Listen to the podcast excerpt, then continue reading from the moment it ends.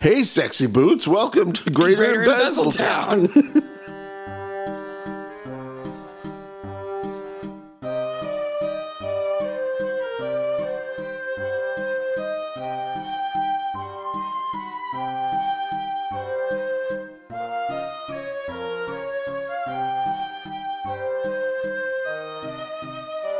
Hey, maniacs. hey, Maniacs. It's Midsummer Maniacs. Midsummer Maniacs is a recap podcast dedicated to the ITV series Midsummer Murders.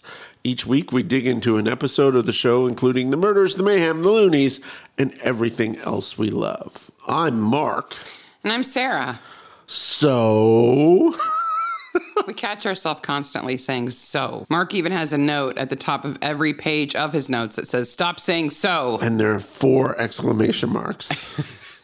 now you're never going to not hear it. Never. Just a little warning off the top if your kids are too young to get uh, stuck in concrete, then they're probably too young to listen to the podcast. Yeah, pretty much. It's pretty tame. That's Bill. such a bad thing to do to a truck. Felt bad for the truck. It's a nice truck. I want to know if she leveled it, like with a Like a a little le- trowel, little smoothed trowel. it out on top. Yeah.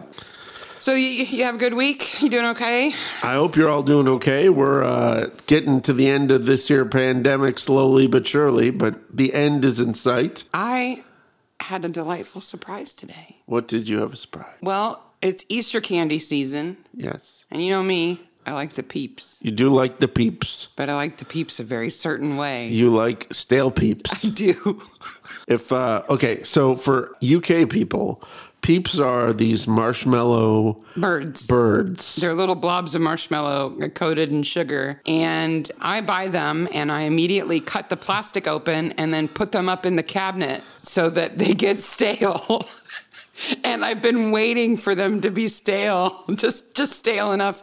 And today they are right. They are perfect. Yep, they're an Easter thing here in in the US. I know I'm a We don't have them in Canada either. They're strange. I just like marshmallows, period. I like to Yes. make marshmallows. I like to eat marshmallows, but peeps are the only, I just, I like them stale.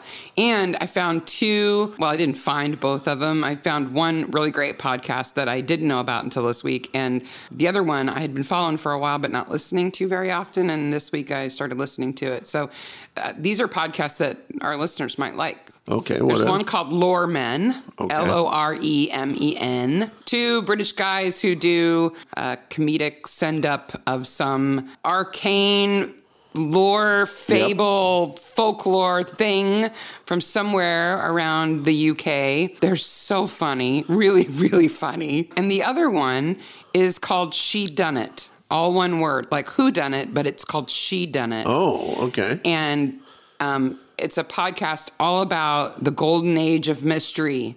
So we're talking Dorothy Sayers and Agatha Christie and um, oh uh, Dixon and oh yeah that that whole inter between the World War era. But the girl who does it, and I should have noted her name down. She is super knowledgeable and so thoughtful, and just makes me realize that I thought I knew a ton about Agatha Christie and Dorothy Sayers and all those writers, and I just don't. Well, we'll I put learn something every time. we'll links. We'll put links to both of those in the show notes.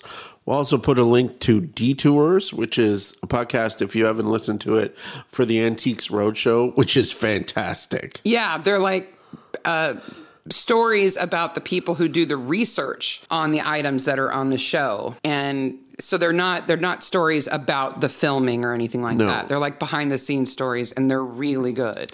And then this week, actually, the first season of Detours is over, but it showed up in my podcast feed because they have a new podcast from the Masterpiece Theater people. Mm-hmm. The Masterpiece podcast is called Masterpiece Studio. And they It's do super good. they usually do like interviews with people who are in the shows that are currently in Masterpiece, right? Mm-hmm. And that includes mystery as well Yeah, and uh, the first episode's really good. Uh, you you learn how much Exxon had to do with the beginnings of Masterpiece Theater, But then the second episode, which I haven't got to yet, is all about mystery. Are they going to talk about Edward Gorey? I would doing assume the illustrations, the would- animation for the front. they said that it was Edward Gorey inspired that he didn't actually do it. Oh, if he didn't have anything to do with it, they owed him some money. Yeah, they needed to sue him. So No, he needed to sue them. Yeah. Yeah. And then the reason why that's relevant to what we're talking about is ma- for a lot of Americans, that's how Midsummer was yeah. first that's- seen. Yeah. They saw it on Masterpiece Mystery for the first time. Yeah. I think that's where I saw it the first time. They really started with Morse. That was really their big first one. Yeah. Their first big ITV mystery Yeah. show. Oh, fun stuff. Uh. Smithsonian Institute has a good one too. If you if you like detours, you'll like Side Door. It's called Side Door, and Yeah. it's from the Smithsonian, and it's like the mystery of this little object that they found in the storeroom that Yes. nobody's ever looked at. It's so fun.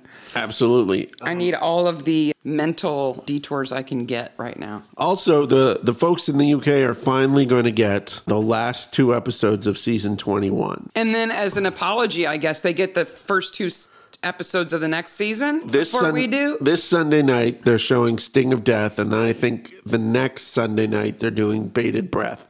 Those two ep- episodes we've seen before. Yeah. And they are the subject of mini episodes three and four, which are spoiler free. Yeah. So you can go listen to those before you watch the episode. if you after want to watch, watch it like a the episode. maniac, Yep. listen to those mini episodes first. Yep. And it'll give you a whole different view of the episode. and then two episodes that we haven't seen, and I don't know when we're going to see them, Mm-hmm. which is The Wolf Hunter of Little Worthy, oh, which sounds interesting, and then The Stitcher Society. those both sound good. Yeah, so those will be what are season 22 to us, Mm-hmm. the first two episodes of season 22. So that means that we officially know those two names of those episodes. We know some of the people in them. There's been mention Don't go about- telling us about them No.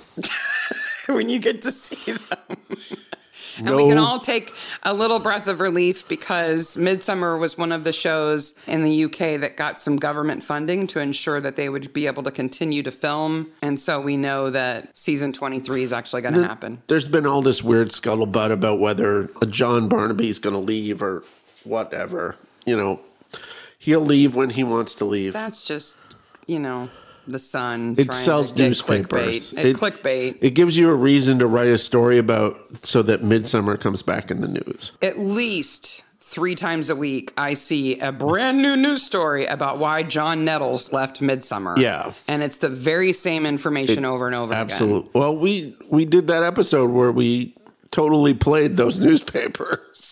About Joyce being the killer. Yeah. They swallowed that hook, line, and sinker. Hook, line, and sinker. So okay, But this week, we have Episode. the penultimate Tom Barnaby episode. and ultimate. uh, Not in my backyard. Not in my backyard. NIMBY. NIMBY. FOMO NIMBY. LOL.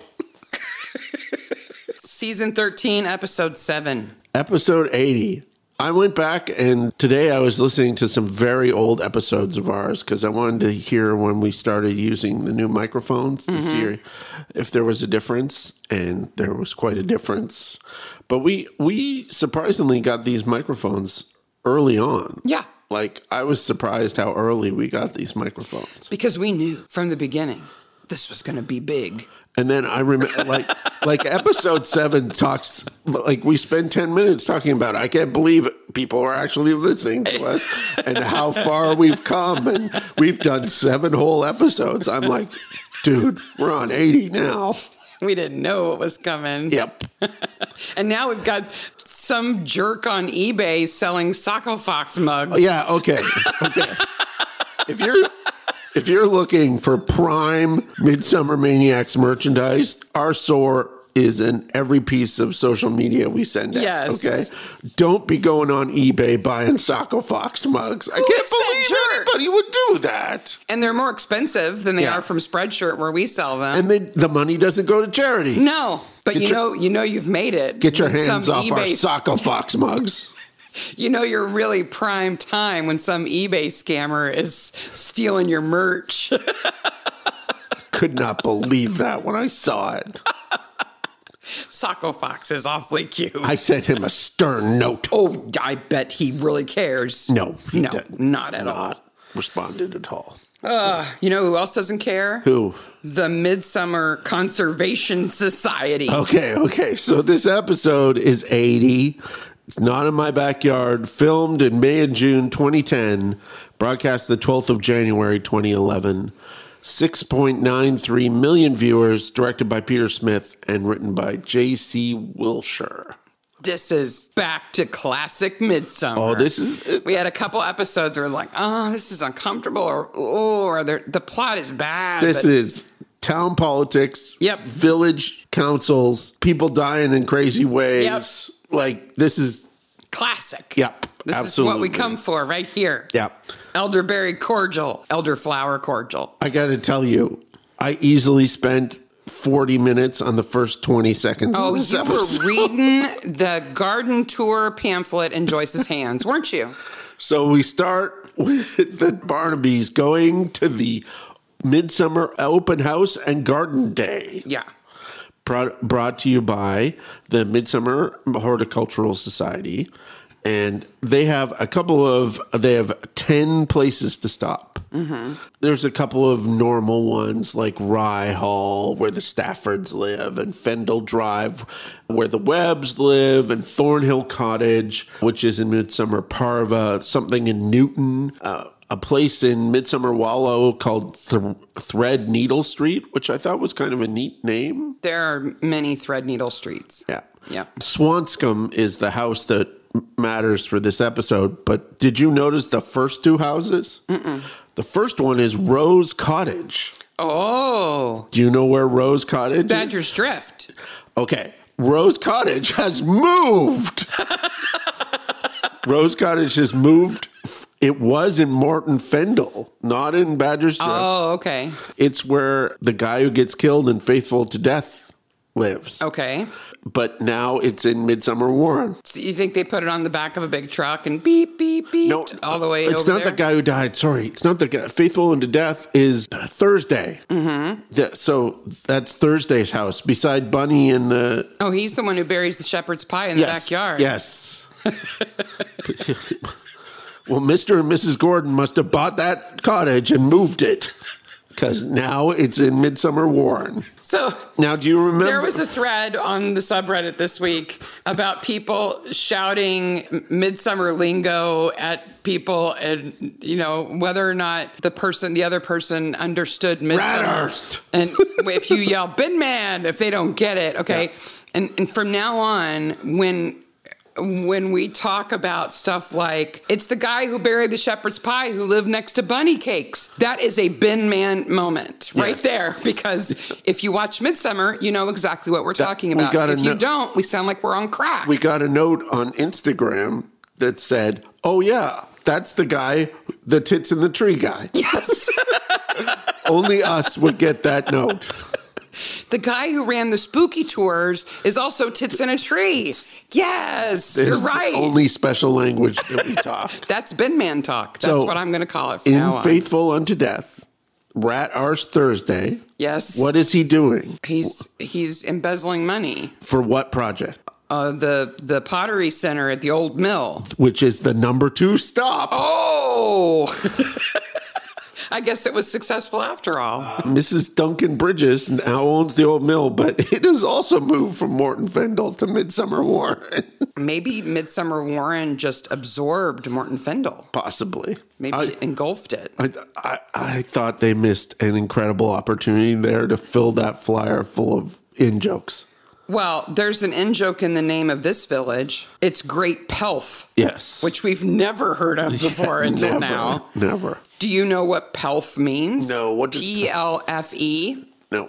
Pelf is a 16th century term for money or riches that are viewed as being a corrupting influence. Oh. So the fact that it's great pelf and it's all about people paying bribes and blackmail. Yeah. It's like they may as well just call it Embezzle Town. It's Greater Embezzle Town. Greater Embezzletown. Hey, sexy boots. Welcome to Greater, Greater Embezzletown. Embezzle Town. okay, so when you saw Fiona. Yep. Fiona Conway. She's the older woman who owns the the big house, right? She's kind of the hippie type, but she's at the the little open garden day. Yeah. When you saw her the first time, did you have a, re- a reaction to her?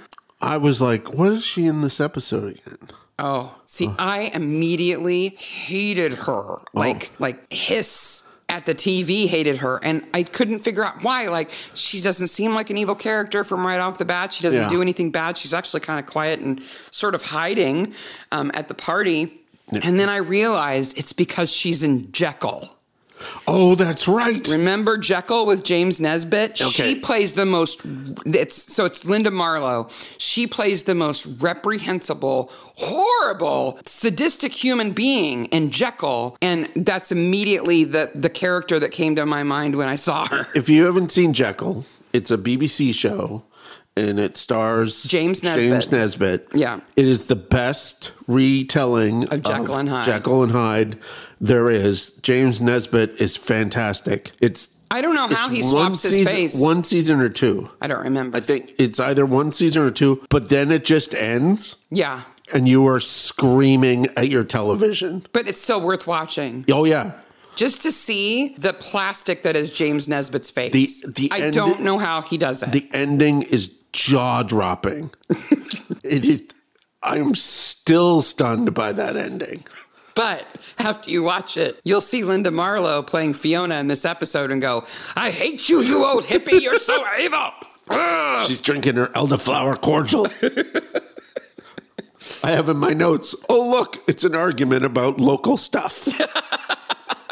Yeah, because Maureen Stubbs and and her lackey Angela Lawrence come up and confront Swanscombe and Clifford Bunting about their j- oh, what do they call it? Their bent Jerry building Bent Jerry Building. man, Maureen is on. Like Yeah. she and the lady who fights for the right to wander should team up Yeah. and just pester people. she does not hold back. And one of the actors turns around, and it's Inspector Valentine from Father Brown. Yes. That's Jeff Rogers, who's the builder. Yep. His name is, the actor's name is Hugo Spear. Yep. Yeah, and he's the bent Jerry builder. Do you know where that comes from? No. Um, so it's a it's an, a term from the late 1800s, and it basically just means that it's somebody who's kind of a speculating builder who's more into getting the upfront money and then delivering something cheap. But there's a, quite a bit of controversy about where the Jerry comes from, but it's not a reference to Germany. That's the only definitive thing in the OED is it's not a reference to Germany. Did you notice how much ADR there is in this episode?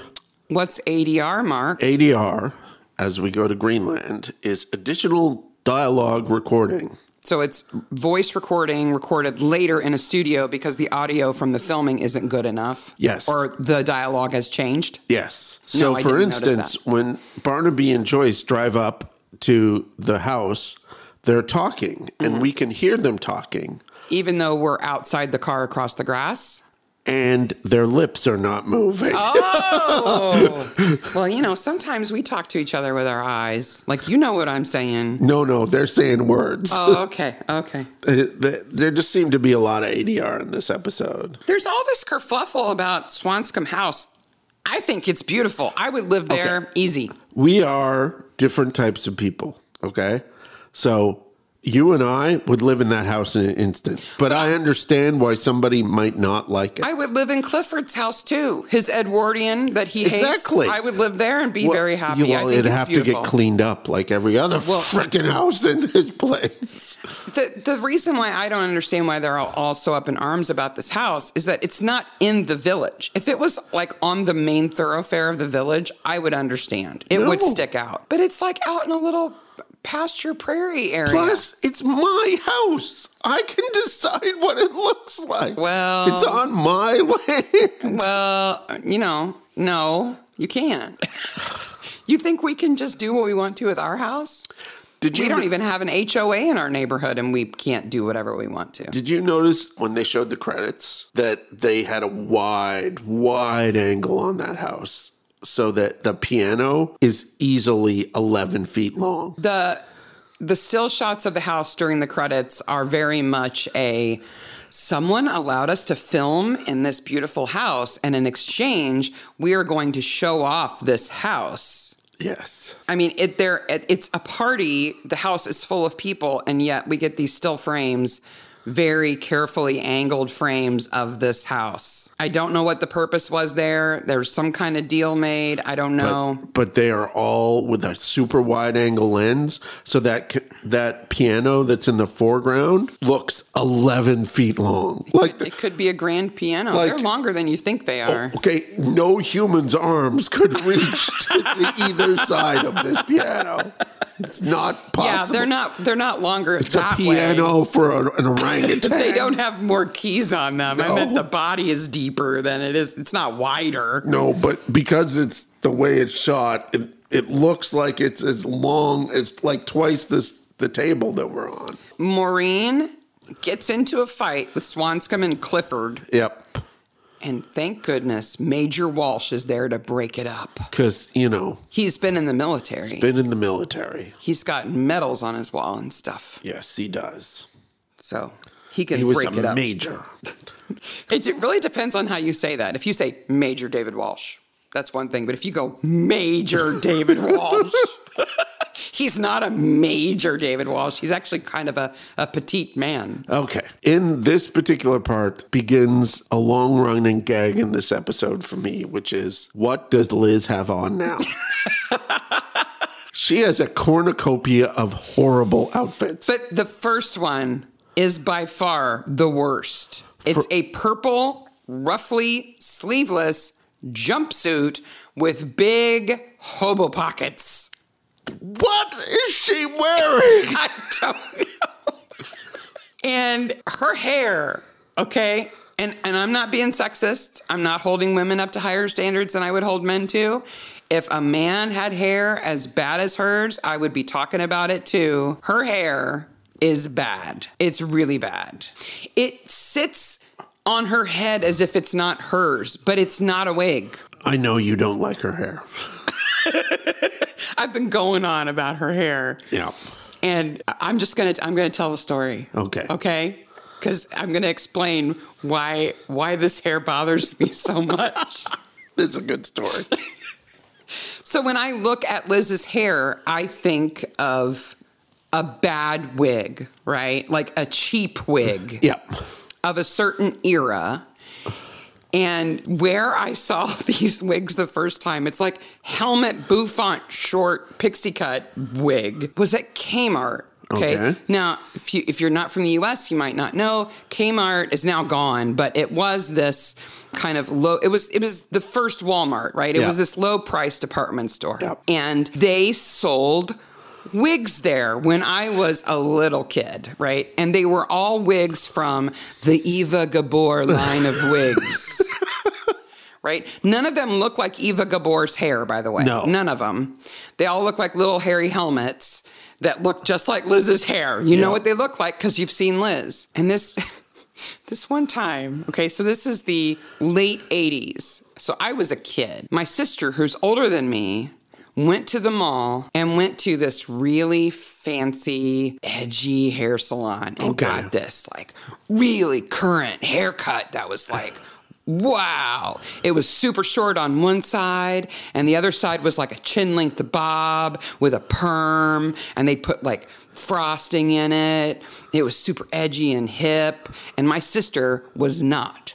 Okay. so she gets this haircut and she likes it at the mall, but when she gets home, she realizes her life is ruined. Half of her head is shaved, and the other half is chin length Yep. and all she does is cry, cry and cry and cry. And my parents are like, "Okay, we can't glue the hair back on your head. What do you want? What will make you happy? What do you want us to shave the other side? Like, what will make you happy?" She also had laryngitis at the time. okay.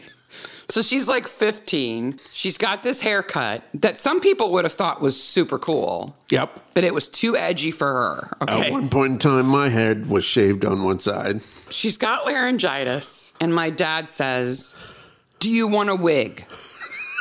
Will that make you happy? We'll get you a wig. because they're just trying Uh, to appease her. Question you never ask a 15 year old.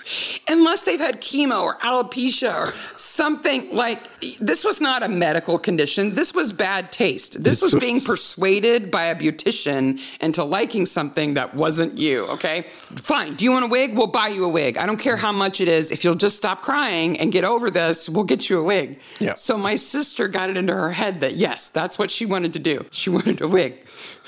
but we had to find out where we could get a wig. And my parents weren't going to do it for her. Like, if you're the one who got the bad haircut, it's your problem to fix. We'll support you, but you got to take care of it. yep.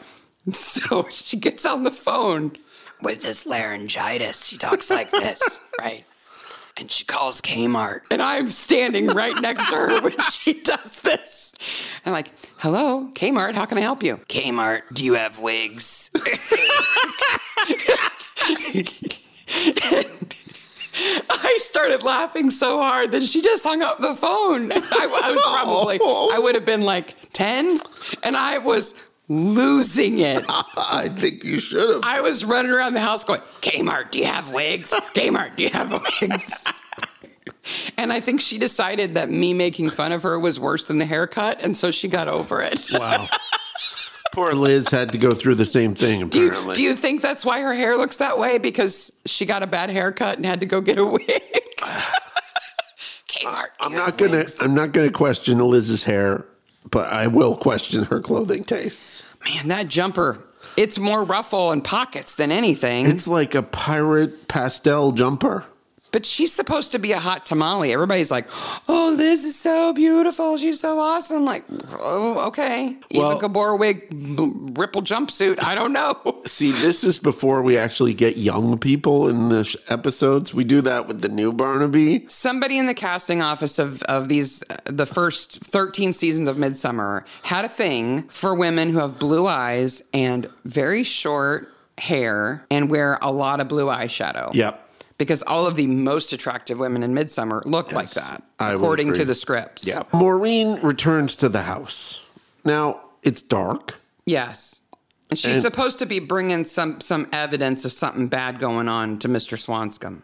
Okay, but how how does Liz, who is the killer, know that she's going to be there? I'm glad you asked that Okay. because Liz Gerard, the bewigged, beruffled killer in this episode, Yes. is by far the most talented killer we have ever had in Midsummer. Because not only can she kill in lots of different ways, Yes. but she's also psychic She's psychic and and has mind control abilities. What what I don't understand is they worked really hard to create the fame up job. They do a good job of framing people in Yep. this episode. Red herring, red herring, one- red herring, One red thing leads to another. One thing leads to another. It it would be easy to see this as this frame up job working. Mm-hmm. But I don't understand how she knows to go kill Maureen here. I can only assume that. So Maureen is going to see Swanscombe because she has definitive proof of this setup that, That they're the doing major with has the new stolen development. from someone's house. Yes. So the major stole it, maybe from Liz's house No, or he Liz's stole it. office. He said it's from Jeff's house. Okay. So Jeff has told Liz they stole it from my house, so she knows that Maureen has it. I guess. Maybe. And then she stabs her with like okay. Okay. And so here's She- the other thing. She's she's also has no fingerprints because She wears gloves. she and a wears gloves balaclava. here. Here she wears gloves, but when she does the concrete, she has no gloves on. Well, see, here's another one of her talents is sometimes she comes prepared with a method to kill somebody. But other times she just wings it. So Just wings This it. time she just wings it. She doesn't know there's going to be a bin of recycling there. No. She doesn't know that, but you know, I guess she would have just strangled her with her bare hands if she hadn't found a bottle. I guess, but- Do you think a broken bottle would have gone through Maureen's jacket like I that? don't think it would have. And also I don't think three jabs with the broken bottle would have done it. I think If you push it in far enough and you turn. but that doesn't happen. Well, you don't know. Maybe she does. She jabs Maybe is she three jabs, and turns, jabs and turns, jabs, Jabs and and turns. turns. That would kind of shred your kidneys, I think. I would think so. that would be a bad way to die. It wouldn't be fast. It'd be bad. Speaking of red herring, That's the kind of person Liz is. Yeah. Speaking of red herrings, I was born here and my mother had a had me, but never said who the father was. And I say that at a party. His his father was named Red Herring. Why would that come up? I mean, I know Maureen is adamant about wanting to preserve the village, but would you get personal like that? Oh, I You don't- know? Stop doing those developments. Oh, and I know for a fact that your armpits smell bad. So there. Oh, that's going to change it. Personal attacks, that's going to change it. Swanscombe did nothing wrong Nothing. in this episode. Nothing. He's a good guy. He is a good guy. He's the best guy. He is. Because you, you think that that Major Walsh is going to be the good guy, but he No, admits to breaking he's and a entering. criminal. Yeah, Swanscombe literally does nothing wrong. Nothing wrong. All he wants is a house that works the way it's supposed to and to run for office. Yeah. That's all he wants. Thinking that he's actually going to do something good for the village. He legitimately Yes, thinks he that the, does the new think- development is going to be good. Yeah. He doesn't know about all these No, shenanigans behind the scenes. He doesn't know any of that. Nope, he's not cheating on his wife. He's a good guy. Let's go to Aspen Manor for a little alone time. Oh, boy. Liz shows up and gets undressed. And then Jeff shows up. Do you think that's kind of sad that she strips down and lays in bed waiting for him? I think that's kind of sad. I mean, by all means, set up a liaison. Say, I'll meet you at the house at, at two for this, you know, rendezvous. But don't be naked and waiting.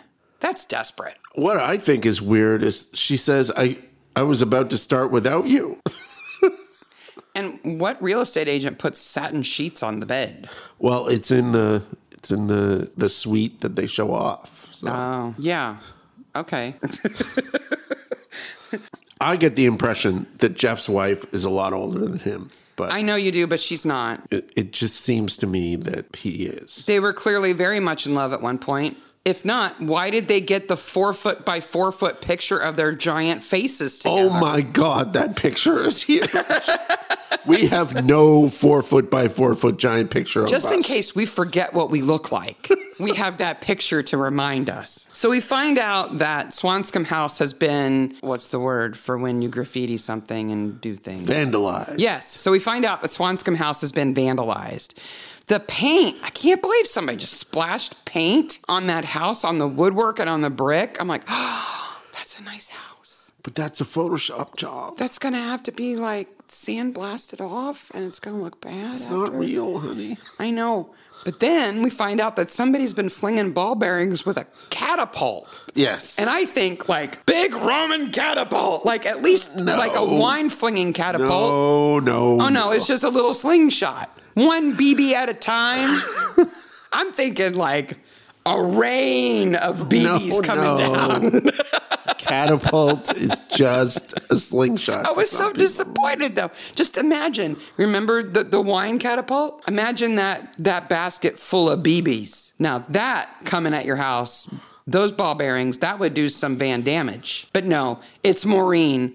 Well, actually it's Liz. Or no, it's Angela with one BB at a time. So th- they go to Maureen's house and they find this stuff. But did you notice that Barnaby just trashes the garage? He's not that kind of copper. You don't do Just that. throw He's stuff like on the empty floor." suitcase. Empty suitcase. What is his problem? Also, was the garage left open all night? I think so. Well, somebody needs to shut that garage. Well, they're all too busy blackmailing each other. Yes, they go to the post office. My husband left me. And Clifford's telling Jeff, like, you know, you better give me some money. You'd, you'd hate for people to find out, you know, about you and what's going on. Okay, so we have Jeff the builder, Clifford the architect, and Swanscombe the politician.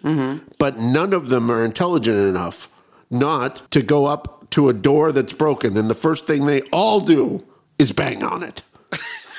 That's going to fix it. Like, Isn't that what guys do? no! They just beat on something until it works again? Okay. Many of the deaths in this episode are problematic. Let's just put that out there. They're problematic in really fun ways. One of the ways that that death, that door is problematic is that in reality, neither Jeff or Clifford would know anything about how that door operates. No. Because they would have bought that door from the manufacturer who would have come and installed it, and they would call them and say, the door that you installed isn't working. Neither of them would try to fix it. yes. Let's just put that out. And for the record, Norman Swanscombe has every right to be pissed off that that door doesn't work. It's a great a big door in his brand new house, house. in a brand new house, and it won't close. I would be upset if our back door didn't close. I would be upset too. I would expect somebody to come and do something about it. Clifford's house is the home of tiny buildings. Clifford wears a shirt with blueprints on it. What is up with that shirt? I I'm was an like, architect. that's a bit on the no. It's like he carries a T square in his pocket. I have I'm an in my architect. note. I have in my notes. Guess what I do for a living? Meanwhile, Fiona is up smoking the doobies in the big house. She is uh, a free spirit. Let's let's uh, let's just say that. She is who she is. So so Clifford doesn't answer the door because he's upstairs calling about the burglary. Mm-hmm. Wouldn't he be downstairs? I would be. I certainly would be. And he mentions Ludwig Miles van der Rohe here. Yes. Who said God is in the details? That's why he Yes. comes up. He was also the last director of Bauhaus, uh, which Bauhaus is a, like a art collective in Germany. He designed some amazing Yep. houses.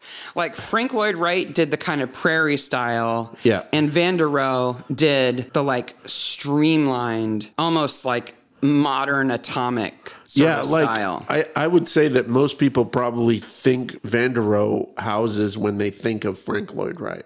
yeah. But without all the woodwork Yeah, and it's like not wood; not the little it's concrete and glass. There's no baby. arts and crafts No. in Van der Rohe. No. It's like the same shapes but stripped down. Yep.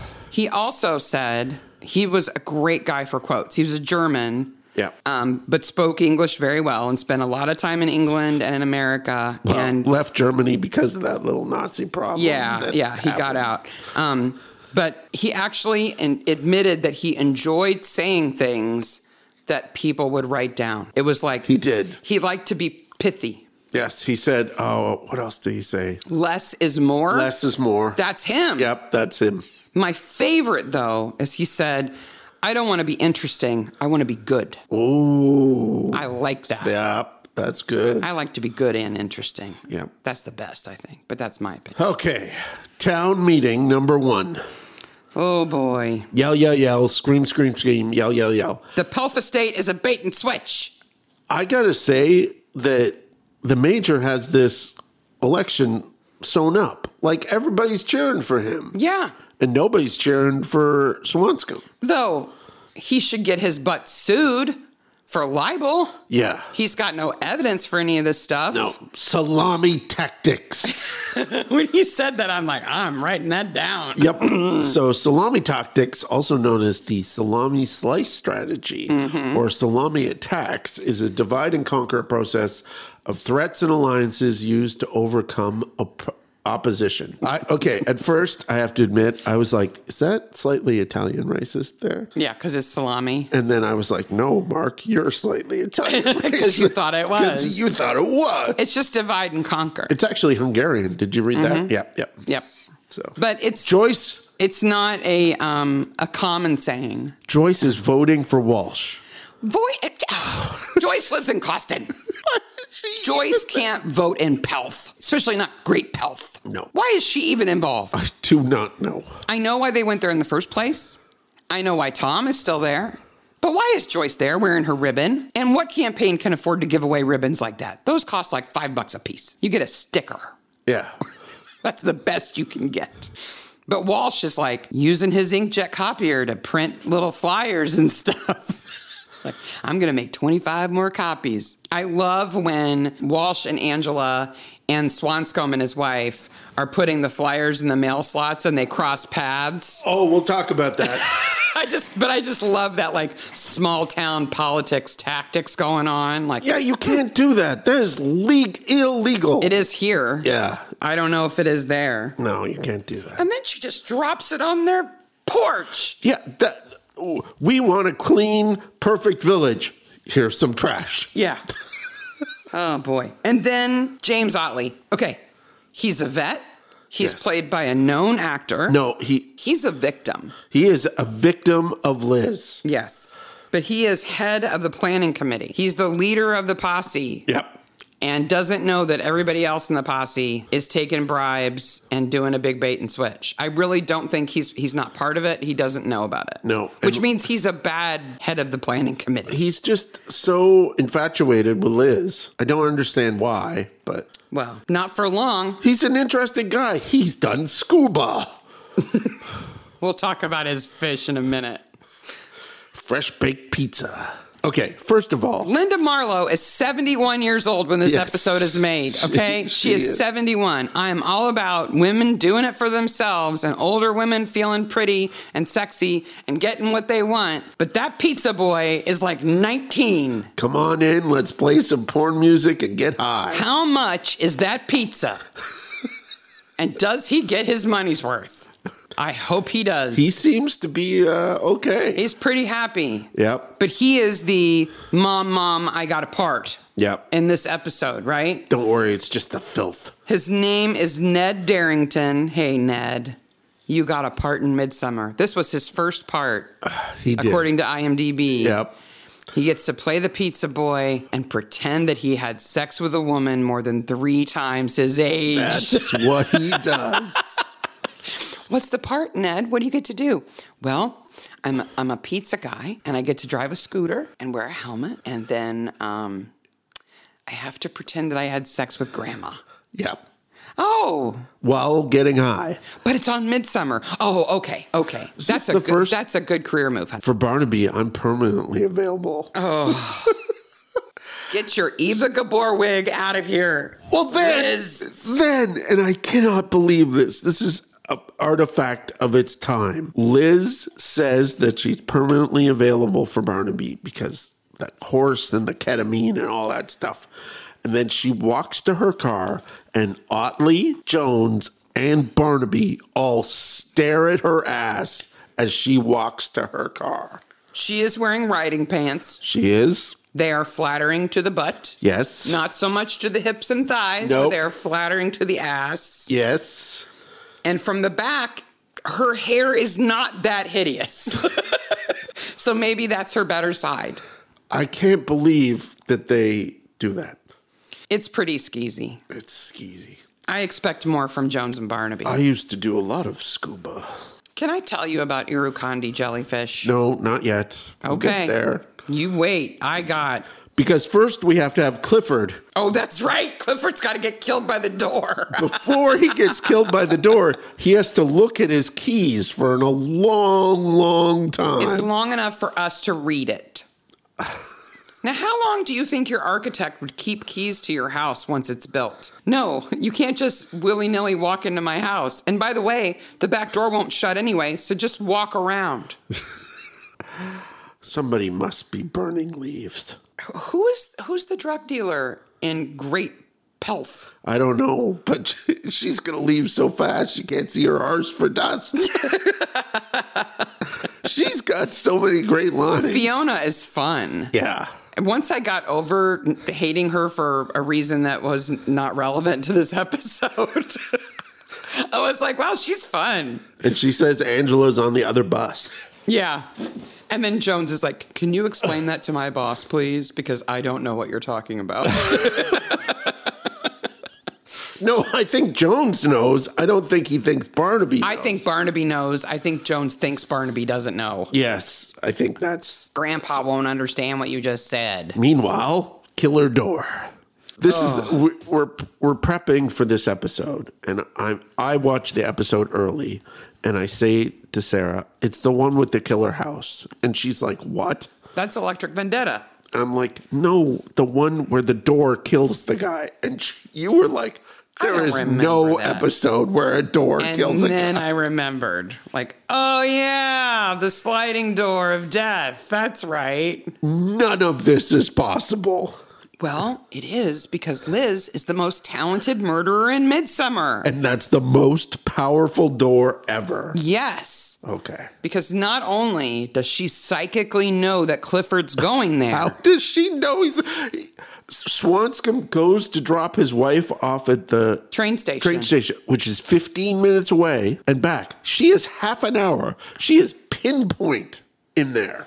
She's already in the house waiting for him. How? I don't know. I don't know. Then she psychically knows that he's going to go outside and stick his head in, Yeah. which is super dumb. How does that help him fix the door? I don't Having know. his head in I it? don't know. At most, he'd have his arm in it. Never mind the fact that a door like this would have more than one system to keep it from closing on somebody. It would have a safety system on it. But she has figured out how to disable that. Our car has more safety precautions than this. Our garage door has Yes. more safety precautions than this. If the lasers on our garage door get out of line, Yeah. the door stops working. Yes. It doesn't just shut on people, No. it stops, which is what this door would do. Yeah. So she knows, sh I can understand why she knows where the circuit box is. Yes. She's on the committee. Okay. She reviewed the blueprints. I get it. She knows where that is. It might be labeled. She can have that, but she cannot have the immediate ability to hack an automated door. no one. That no wouldn't one- be in the plans. No human being in the world has ever gone to their circuit breaker box and flicked the correct circuit breaker the first time. No. Like the lights should go on and off. I don't first. care how well they're labeled. Somebody will label one wrong. Yes. Or the one that controls the door also turns the lights off. Clifford has bigger problems than being dead. What? Jones goes to his car. Oh, his car's messy. It makes you upset. Car is so messy.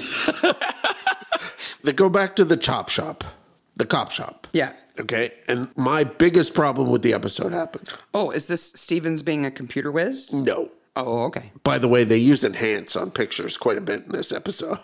in Windows Picture Viewer. Yes. How does that work? Windows Picture Viewer. My Photoshop doesn't even do what her Windows Picture Viewer does. Okay. S- Clifford phones Swanscombe, Mm-hmm. leaves him a message. Okay. They're at the cop shop Mm-hmm. and they say they have Clifford's phone Mm-hmm. and they listen to the message that he left Swanscombe. Yeah. That's not how phone messaging works. No, that's not how answering machine works. It doesn't record the message you leave for somebody else. No. Their machine records it. And they didn't they didn't confiscate Swanscombe's voicemail machine. Yeah. Isn't it convenient that it's a machine? Yes. That people are still using voicemail. So, do you think the major wears the balaclava and the gloves, and Liz copied that to frame him, or that he did it, or he's just the most unlucky person in the world? I don't think it's outside the realm of possibility that two people independently thought a black balaclava and gloves were good when you're doing things to break the law. Okay. Tell me I'm wrong, Okay. but I, I, I think it's possible that they simultaneously thought that covering their face and hands would be a good thing. Maybe. Now, breaking into somebody's house while they're home, super dumb, but that's what Walsh does all the time because And- he's on secret maneuvers or something. She must have been so pleased when she Yes. found out that because she just locks the door and calls 911. She locks him in. Which is the number one thing that we always say. Like, why don't you just lock the door and call 999? Lock yourself in. Yeah. She locks him in. she which is fine too. That Liz works. Mm-hmm. is so smart in certain parts of this because now he looks so guilty. Because he is a breaking and entering But everybody's he looks house. guilty of everything else too. Like, okay, Walsh, be smarter. Okay, if you're gonna break into like Clifford's house while he's home and look for evidence, don't trash the place. Quietly look around. just look around. You- if you if you do that and you don't trash it, he won't even know you were there. It's messy already. But no, he's got to throw blueprints everywhere. They got on his shirt. Evidence of professional wickedness. So then Jeff's in the car full of concrete, and George says, I could have been a brain surgeon. He's, he's like, this is bullshit. Why do I have to do Because he has a hammer and a, a and a like a- Chisel. a chisel. He's like, this place is redonkulous. I'm That's- chiseling a man out of the concrete. That is one of the best lines. I could have been a brain surgeon. Could have been a brain. And Barnaby's like, yeah, no, you couldn't. Yeah, how would have that worked out? Walsh admits that he's been breaking in. He calls it his covert actions. That would be such a horrible way to die. Yeah, because you'd slowly suffocate. You'd be trying to breathe and not be able to expand your lungs. It would be bad. Very, very bad. Again, they they drop the affair on Liz that she's having with Jeff. She's like, she does such a great job of making herself look sympathetic. He was a little bit dangerous, and I found that attractive. I know I'm stupid. I I shouldn't have done that. Can I tell you about concrete mixers? Yes. Because not only is Liz psychic, able to shred Maureen's kidneys with a single bottle, able to manipulate home automation and turn off safety mechanisms, but she also knows all about concrete mixers. So I wondered, how hard is it to operate a concrete mixer? Well, Like, first, first of all, could she have figured it out in the dark? that thing has to stay turning, or the concrete form like goes solid. Let me tell you. Okay, go go on, go on. Because I watched an 11 minute video on Wow. YouTube by a guy named Mr. John. How many views did Mr. John have? Oh, it had about 90,000 views. Wow. It was three years old, but That's it had about impressive. 90,000 views. Because it was an 11 minute video on how to use a concrete mixing truck. Oh, he explains cool. it super well. That's cool. While holding his phone in one hand, the remote control for the truck Oh, in the other hand, and climbing a ladder on the side of the truck. and he doesn't drop his phone. No, but it scared the bejesus out of me. Okay. So, what I learned did you know that the barrel moves in both directions?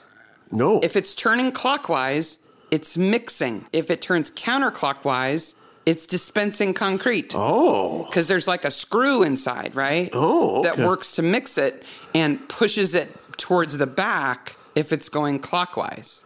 because like when you see them driving down the road, they're turning. It's turning to keep it mixing, Mixing. so that it doesn't set up, Yeah. right? Because if it's being agitated, it doesn't set up. But when you reverse the rotation, that screw then conveys it up to the top and out the chute.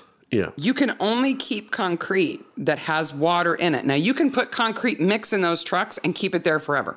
Well, it's right? just dust. But there's a big water tank on the side Yeah. and a hose that runs up to the top of the hopper. Mr. John showed me this. Okay. Okay.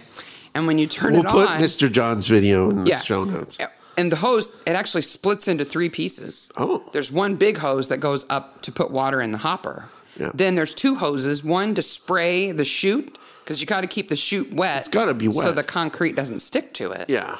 And another one that you can use to spray down the back of the truck. Okay. So that it doesn't stick to the truck if it glops onto it or whatever. You can course. just knock it off. Yeah.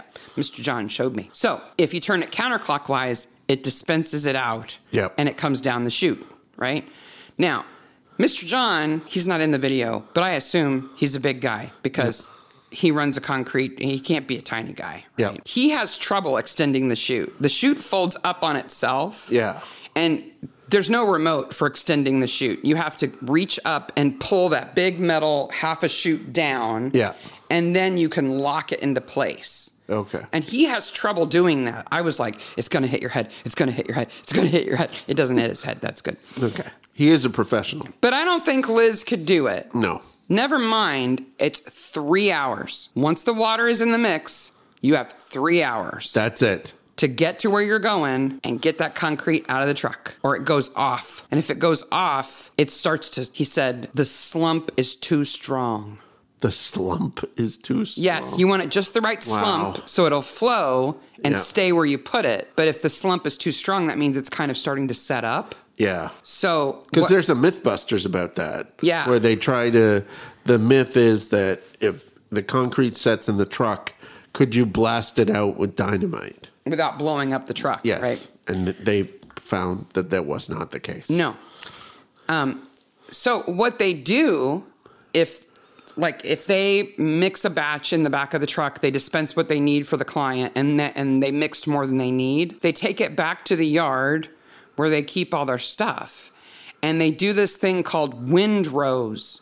So they dump the strong slump concrete in like a long line. So they put the chute down and they drive real slow Yeah. and let it all go out in a big line, almost like a big speed bump. Yeah. And then when it dries and it sets up, they come along with a forklift and just knock it loose and then they recycle it. They Yeah. break it up and recycle it into gravel or whatever. Yeah. Right? So three hours. So how long has this truck been sitting there? And was it turning when she got there? No. No. There's no way. No. The only way she could have done it is if the truck is full of dried cement mix. She dispenses the water, waits for it to mix up, which Mr. John takes about says it takes about 40 minutes to get it to key slump, prime slump. Yes. So she would have had to done that. And then she would have had to maneuver the chute, extend the chute, put it in the window of the car. Now she does move the car Yeah.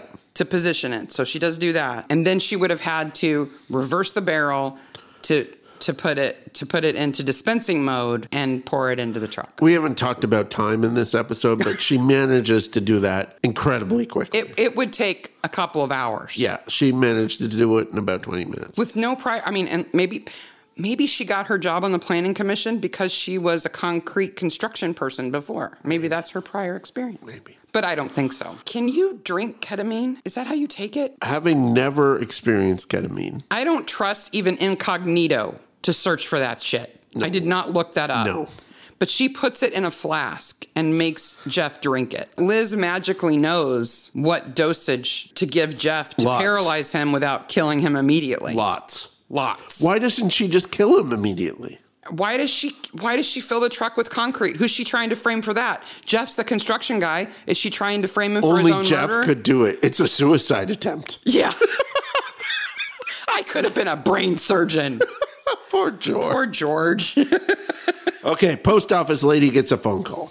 Angela. Angel. And it's Her a, store and it's for is full of the crappiest products ever, by the way. yes. Oh, I don't know why you would ever go shopping in there. She has curly whirlies. Maybe maybe her candy is up to date. Everything on the shelves is like there's one of everything Yep. and it looks like it's about 40 years old. By the way, if you live in England and want to send us curly whirlies, I would be a happy boy. Your favorite thing. They're my favorite candy. We can get like arrow bars here and stuff like that, but Oh, we can't, get, curly, whirlies. No. Angela gets a phone call, and it's implied that it's her lover So we're supposed to think it's Walsh. because there's a big picture of Walsh right behind her. And she's been fluttering her eyelashes at him, Yeah, Even though she's on the other bus. she's on the other bus. So what does she do? She puts all the cash in a suitcase and gets in the car and tries to make a run for it. Okay, she doesn't even lock the door to the post office. She is Jones gets so upset with her. He's like, "You can't do that." She doesn't put her seatbelt on. Yes. Well, you have to know if you run a post office in the UK, Yeah. there are lots of rules about that. Yeah. Like you have to be bonded. You are a government employee, basically, running your own store that has a store in it that the government owns. And yeah, you got to have coverage. You can't just close the post office. So they bring her bags in and they open one of them and it's full of the monies, Yes. right? Not the other bus stuff. Right. And then You they mean it wasn't her gay suitcase? yes, then It was they, just the money suitcase. Okay. They leave the post office and they go into the rest of the house, The back room. and I am like, oh my gosh, this is so messy. That is no way to live, Angela. Just boxes. Just dusty old boxes everywhere. So she ends up having a copy of the documents. So now that we know the documents are real, We know that the bait and switch on the PELF development, is Is real. going to happen. yes, that it's an actual plan. It's time for another candidate meeting. Well, and she admits that she's been playing a double bluff, Yeah. that she's not really on Team Walsh. No. She's on Team Jeff Yes. for the PELF development team. Because she says Jeff is p- paying her. Right. To act like the conser- conservation team is out of control. Which is what makes her behavior in the election scene okay. It explains it. Yeah. It doesn't make it okay. Yes, It's it- still libelous. Yes. But it explains it. Then we have, yes, we have the next meeting. Now, the lady who sits between the candidates, the council officer, She is- she's credited as, she's a saint. She is a saint. She's played by a woman named Maricia Frank, Okay. and she does a very good job. Walsh gets up and goes, Three people are dead. This is grave events. You know, you sh- these doc- documents vindicate me. And then Swanscombe gets up and is basically, I'm as shocked as you are. Yeah, and I'll make sure that these people get just come to justice. Yeah.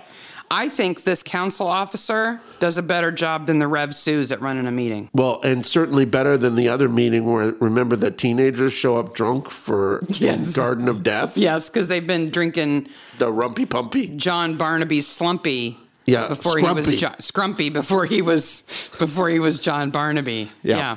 Then poor Otley wakes up covered in scratches and doesn't know what happened to him. A massive bung. And we find out that Fiona gave Swanscombe the land for free for Swanscombe House because they're half siblings. Yes. See, they're not having an affair. Swanscombe is a good guy. Yes. They call it a payroll vote. Do you know what a payroll vote No. is? Payroll vote is a term for British parliamentary system for members of parliament who are concurrently hold government positions.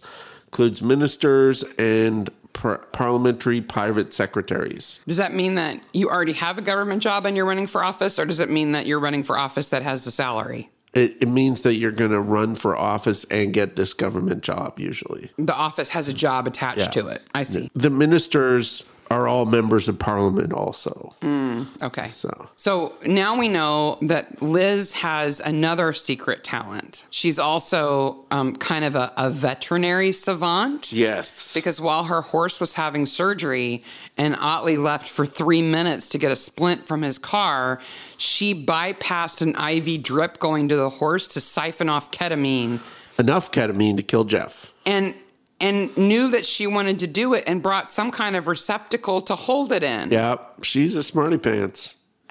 Those riding pants. They're smart. Oh, Yes. The guys think they're smart when they're looking at them. Now, can I talk about the jellyfish? Yes. Now is time to talk about. Otley is so dumb. She, he thinks that she's seducing him, and she's so transparent. Like, I know that we've just been kissing, but tell me all about this jellyfish. Yeah. Exact, like exactly. Like she about might it. as well be twirling her mustache. She's so so evil in this scene. And you can't pass that off as pillow talk. No. Like, it's not like, oh, it turns me on to hear about your jellyfish. I- It's like she just stops everything and says, tell me exactly how this toxin works and, and, and, and what you do and how, and how do you administer it and, Yeah. and how do you get it? Like, come on, he's got to know. So he mentions two different toxins there: a jellyfish and an octopus. An octopus. Boy, oh boy. See, now this is when we need Ben Sorensen, the Aussie, on the Okay. podcast right now Okay. because he lives in the land of killer things. Yes, he does. Including this jellyfish and this octopus. Hi Ben, by the way. Hi, Ben. So the octopus, let's talk about the blue ring octopus Okay. first. Okay. They're golf ball size. Okay, they're tiny. And their venom is a thousand times more powerful than cyanide. Jesus. One blue ring octopus has enough venom in it to kill 26 human adults Oh my gosh. at one time, like not over its lifespan. At once, it, it- like right now, one octopus has enough venom in it to kill 26 people, and they bite you. They have a beak, Yeah. right. So the way these jellyfish use this toxin, Okay, hold. Is this the octopus or the jellyfish? I'm sorry, the octopus. Yeah. Let's talk o- octopus. The octopus has a beak. Yeah. Right? A little tiny, tiny beak because the whole octopus is a golf ball. Yep. They're tiny, tiny. Yeah. So the way they use it is they catch like shellfish, like a tiny crab, right? Yep. And they use their little beak to bite a little hole in its shell and they put the toxin in there and it paralyzes the crab. Okay. And then they eat it. Nom nom nom nom nom. Yeah. Right right through its shell. That's what they use it for. That makes sense evolutionary. Yes, they're tiny and they're not aggressive. No. They don't like people. They're not hanging out, right? Good. Unless they're eating or breeding, they hide. okay, that's good. So you have to like antagonize them for them to bite you, pretty Yeah. much, or stick your toe under the rock where they are or something. But their beaks are so small that you don't even feel them bite you. Oh. And you'll be dead in 30 minutes if you're not intubated because Wow. all of the muscles that make uh, your lungs inflate and deflate are paralyzed and numb in less than 20 minutes. And you have no idea that happened. And you don't know why because you don't feel it. It just, you just. die. Is there an antitoxin? No, there's no antitoxin for it. The only way to survive it is to be intubated And then eventually, long enough for it to wear off. Wow. If they can manually inflate your lungs for you until your body processes the toxin and they flush it out with saline IVs, I got to say, being a lifeguard in Australia is a different thing. It's got to be an active job. Yeah. Yeah. Did you happen to see a, a little a little a blue rings on? No, you didn't see that. Oh, okay. Um, did you see something with eight legs that was kind of hairy? And, uh, no. Um, how about a thing that looked like a tiny plastic bag? Did you see that? No. Oh, he's dead. so, Otley has this little tank Yes. with a jellyfish in it. yes. First of all, that jellyfish is not going to survive in that tank. No. Jellyfish are notoriously difficult to keep in captivity. Yes. They don't like it. They die. Yeah. And the jellyfish in that tank is about 10 times larger than that jellyfish actually is. Oh, okay. And, and This is the subtitle of this episode is Small Things That Kill You. oh man, the Irukandi jellyfish is a centimeter cubed Oh, it's at full tiny, size. Tiny. Tiny. And it can kill you. Oh, God. Its venom is so its toxic and it's so strong that they call it Irukandi syndrome. Like they have a name for what happens to you after you are bit. Yeah. Okay. Uh, stung. Sorry, not bit. They don't have teeth. Thank God they don't have teeth. Wow. All you need is jellyfish with teeth. Jesus. that the syndrome is characterized by vomiting, headache, anxiety, cramping, and a feeling of impending doom. People who get stung by these jellyfish commonly beg doctors to kill them.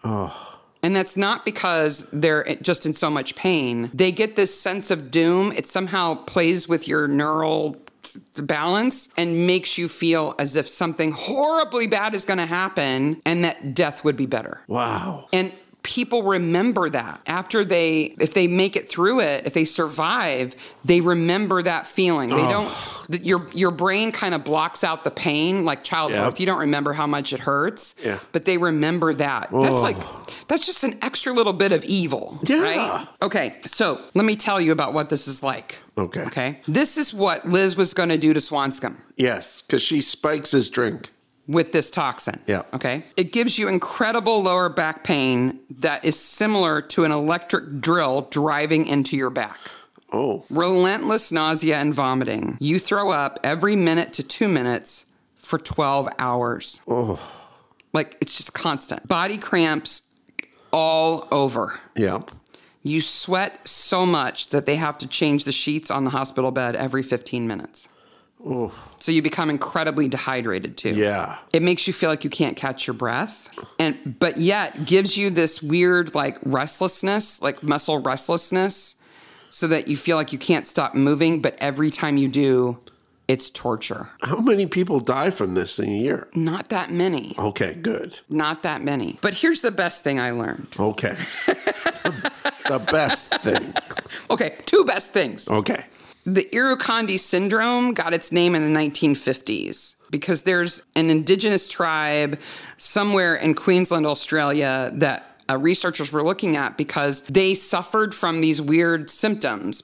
But since you don't feel the sting, you don't know that's what caused it, right? Yeah. So these are people who are in the water every All the day. time. Yeah. And sometimes 30 to 45 minutes later, they have this onset of symptoms. So it's hard to even associate it with what caused it, Yeah. right?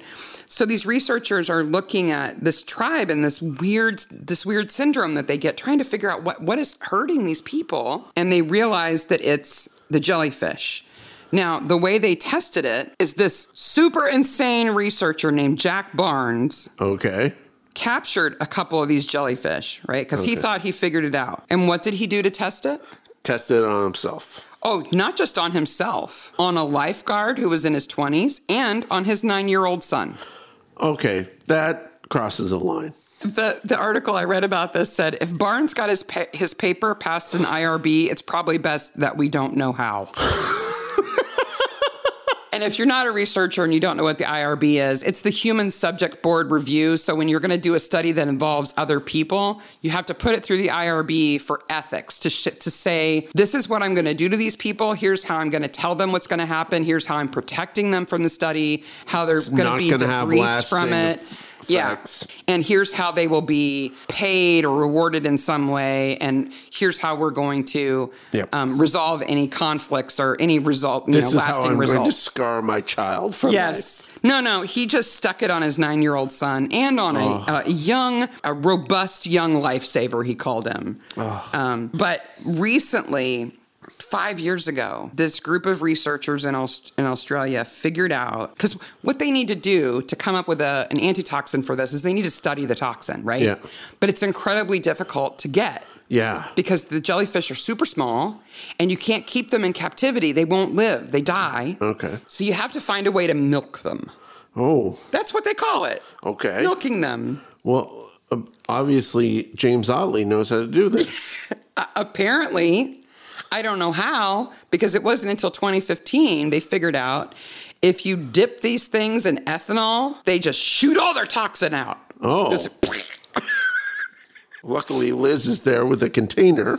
Well, I had to read an article from the journal Toxins to learn about this. The Okay. article name Firing the Sting. Chemically induced discharge of Cinedae reveals novel proteins and peptides from box jellyfish with exposure to ethanol. I read the abstract. I You, understand. you were the only one who read the I abstract. understand that they grab them and they dip their little tentacles in the ethanol and it makes them just shoot it all out. And then they separate it from the ethanol. okay. wow. So I guess Otley, Just has this lying around. he must be friends with the jellyfish and just pick them up and just like gently squeeze it out of them or something. I don't know. oh, and it also doesn't keep. Oh, I'm sure it doesn't. So when he's saying that he was doing this to find out if it was a a, a better way to euthanize animals, Yeah. Okay, first of all, No. he would be a very cruel person, right? If that's the way, even a massive dose would be misery until they died. Go to sleep gently or agonizing pain. Vomit every minute for 24 hours and then die. But he also couldn't have it on hand. No. So Liz, in her mastery of everything, also has just miraculously learned how to milk a jellyfish. Did she write this paper that you read? I don't know. If she did, she did it um, out of time because this was after they learned about the ethanol thing after this this uh, episode was filmed. So Yeah. no, not possible. And now you know all about the Irukandi jellyfish So- because that's going to be a cocktail party ammunition at some point, I'm sure. it's election day. Yeah. Now, they do elections differently in the UK, and small elections are like this. Yeah. Where- Small elections are like this in lots of places, Yeah. not just in the UK. Yeah. Paper ballots. Paper ballots that are Counted in front of bi- everybody. In front of everybody. two little ladies unfolding them. Yep. One for Walsh. Yep. Put it in that stack, right? But wa- but Swanson gets a phone call. He's going to go talk to Liz. I need to talk to you in person right now. And I'm so stressed out. I need to have a drink. Why don't they call Gail and tell her to stop this? I wondered the same thing because she's, She's- there at the She's election, the last up the stairs. but Jones and Barnaby aren't. They could call her and say, stop Yeah. her. Yeah. She's going to try to kill him. but no, we get Action Jones. yeah. Taking four steps at a time. Jones, four steps at a time, runs into the room, Tackle Swanscombe. tackles Swanscombe, and then then Liz throws her drink at Barnaby. which could kill him. Could kill him. If this toxin gets in your eye, Yeah. you're done. If it gets in your mouth or your nose, you're done. and then she tries to escape. Where does she think she's gonna go? I wonder that every time a bad guy runs. Yeah. Like, are you really giving up everything in your life right now? Because if you stop running, they will catch you. So you can't go home and pack your bag. You're gone on foot forever. No. Who is the real evil here? Um, besides the killer, Liz's paymasters. Jeff and Clifford. Because she, I she guess it's no. You know what? It's big grocery. yeah, it's big grocery. They're always evil in Midsummer. By the way, Liz is bi. or she fakes it. She pretends to be. Like, just dropped out of nowhere. She and Angela are Yeah. gonna run away together. Yeah. No, I think Liz is whatever she needs to be to get what she wants. Walsh wins the election, though he's going to jail. Nah. He's a, he's a decorated military veteran who was trying to find evidence of wrongdoing, and the people who he who he stole from are dead. I think he's fine. It's what Maureen would have wanted. Yeah, because that's what's important now that everybody's dead. Okay.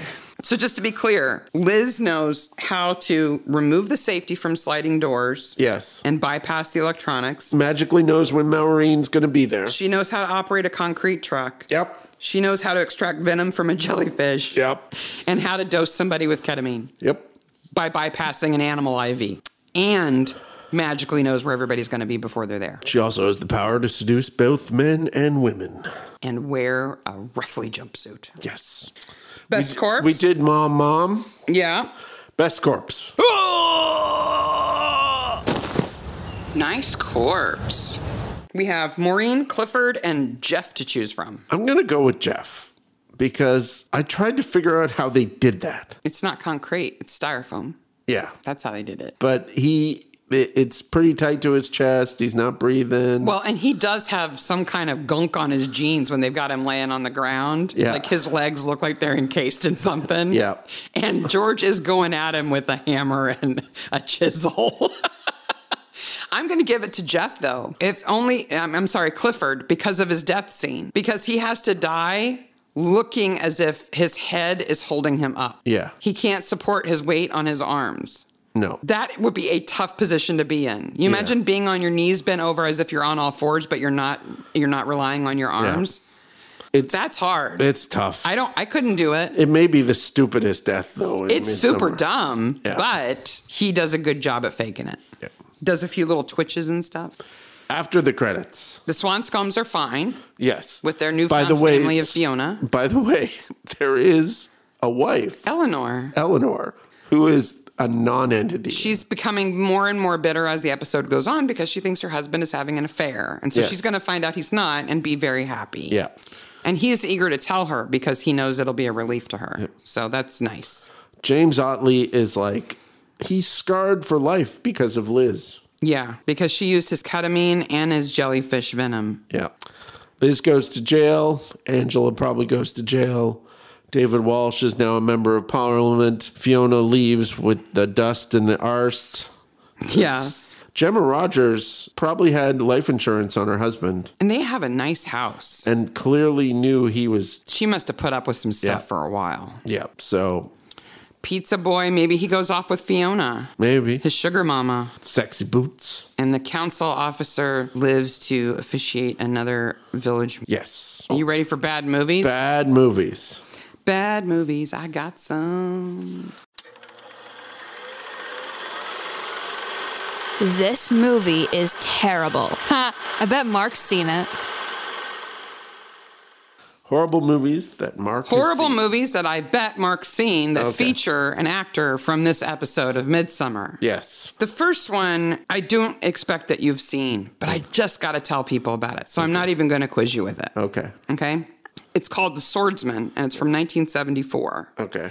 And it stars Linda Marlowe, who plays Fiona in this episode. Oh, okay. The hippie up at the big house. Yeah. You have to know that The Swordsman is actually part two. It's a follow up to a movie called The Big Zapper from 1973.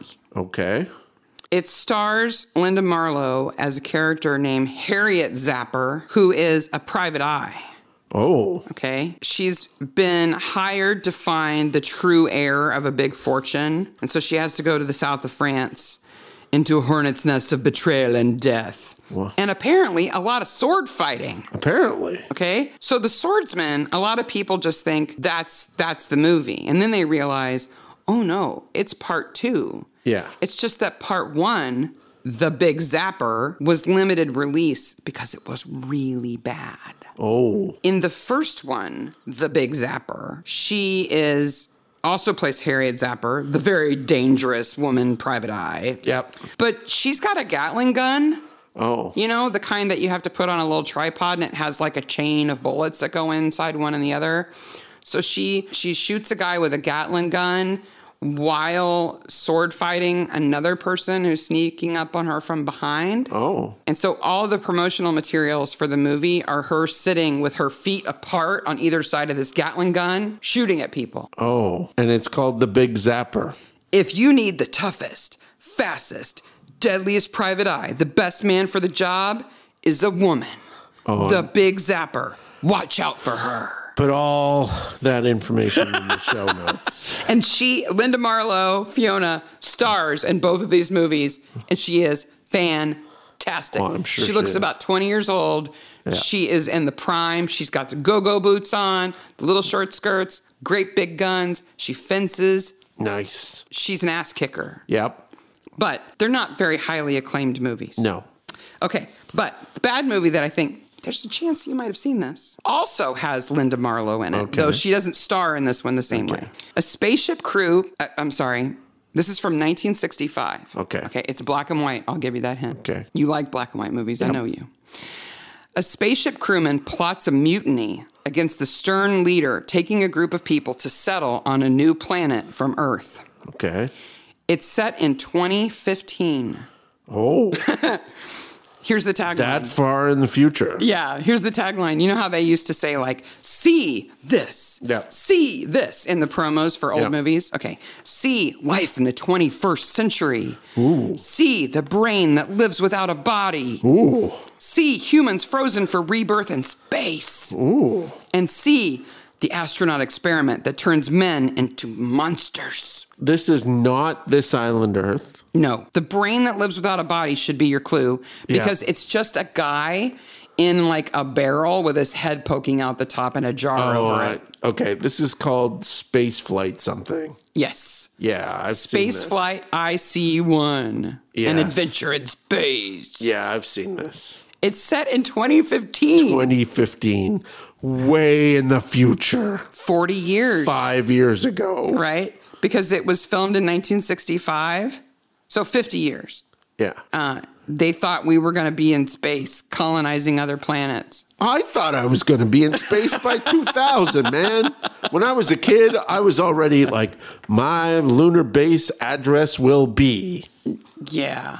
My my moon cruiser. Yep. I'm impressed that you knew that one. 'cause Yeah. That's a weird title. I went through a bunch of sci fi movies when I was a kid. Space Flight IC1. Yep. I'll also tell you about another movie, and um, I, I know you haven't seen this one, but Amanda Drew is in it. She plays Liz Gerard in this Okay. episode. Um, it's a movie from 2012 called Elfie Hopkins Cannibal Hunter. Why are we not watching this right now? It's about a girl in a little British village who thinks that she's kind of a detective. She's a teenager detective. Yep. Um, and a mysterious family moves into the neighborhood. Cannibals. Turns out they're killer cannibals, and she's got to take them down. Nice. the way they get rid of people is they come to town and they're very fancy people, right? And they tell all the villagers that they've been on all these adventures, they've traveled the world, and they're like, "Oh, you should go to Kenya. It's so amazing. You should go to China. It's so amazing." And so the villagers go, "You know what? I should travel. I should go. I'm going to go." And so one by one, the villagers kind of leave the village and they don't come back. But they're not going anywhere except into the tummies of this weird family who eat them. Eat them. Elfie Hopkins. It's on Amazon Prime. Excellent. And that is not in my backyard. Oh. Okay. NIMBY. You can find Midsummer Maniacs on Twitter, Instagram, and email at midsummermaniacs at gmail.com. We also post on the Facebook groups Midsummer and Acorn and the subreddit and everywhere else we find other maniacs. This is, like I said, the penultimate Tom Barnaby, Joyce Barnaby episode. We only have one more to go, and then we have our Goodbye Barnaby's episode, and we still need your voicemails of your favorite moments of these 13 seasons. Yep. Please send us your best Barnaby bits. If you're listening or watching on YouTube, feel free to like, subscribe, and hit that bell. All right. So until next time, bye, Maniacs. Fit for murder. Bye, Maniacs. Bye, maniacs.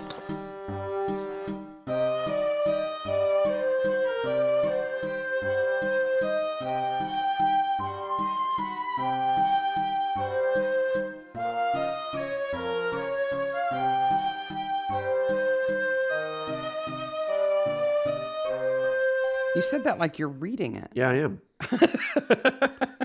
With it, an aggressor can influence and eventually dominate the landscape.